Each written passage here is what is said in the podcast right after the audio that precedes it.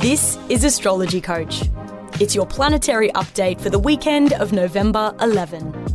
Remember, there's a personal tarot card reading for you at the end of every episode.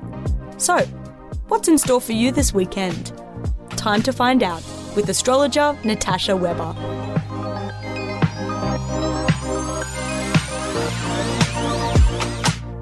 How are you travelling after Tuesday's blood moon in Taurus? If the answer is not good, I'm sorry to say the potent energy of that total lunar eclipse will linger over the weekend. Eclipses have hotspots. You feel the after effects for about two weeks. So as you kick off your weekend, think about what the eclipse triggered for you. The main thing to remember is to honour your heart and your values because Taurus, the sign that hosted Tuesday's eclipse, wants you to get super clear on your priorities.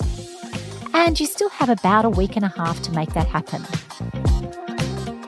The Taurus and Scorpio eclipses that we've experienced these past few weeks have brought up themes of money, self worth, boundaries, and relationships. And because eclipses are cyclical, they'll be back in about six months' time. So expect these themes to return to your life next year, regardless of your star sign. Now, in saying that, these cycles are particularly interesting for people with Taurus and Scorpio in their chart. People like King Charles, whose moon sign is Taurus and sun sign is Scorpio.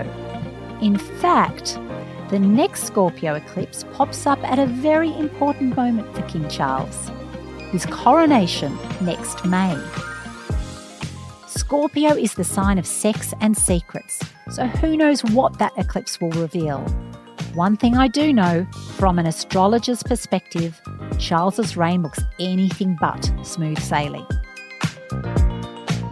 Okay, enough about the royals and back to your weekend.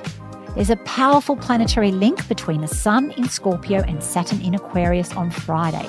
And when these guys get together, they mean business. Be warned though, this cosmic combo is no walk among the daisies, but it is a good time for powering through your to do list. If your schedule allows, use the Sun and Saturn's productive influence to tie up the week's loose ends. You might plant that veggie garden you've been putting off all spring, or finally get your tax done, or maybe you'll get around to packing away all those clothes your kids have grown out of. While this weekend isn't destined for a fun, frivolous vibe, and it probably won't be one of your social highlights of the year, it is a great time to tackle those errands that have been piling up. For singles heading out on a date, the Sun and Saturn might bring up the topic of commitment. If you're not sure you want to go there, the cosmos will forgive you for evading questions that demand a firm answer. I know that sounds a bit dodgy, but remember that eclipse energy is unpredictable and can't be fully trusted to go to plan. Don't give in to pressure to commit when you're not ready to. Giving 100% of your heart is something you need to be super sure of. So take care out there this weekend. The astro weather is wild and woolly. But if you buckle down and work through that to do list, you can make the cosmic climate work for you.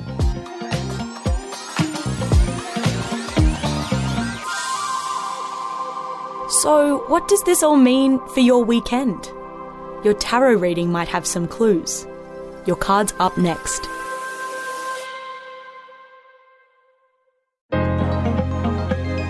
Make sure you follow Astrology Coach in your favourite podcast app so you never miss a forecast. Natasha Weber will be back on Monday with everything you need to know to plan your week.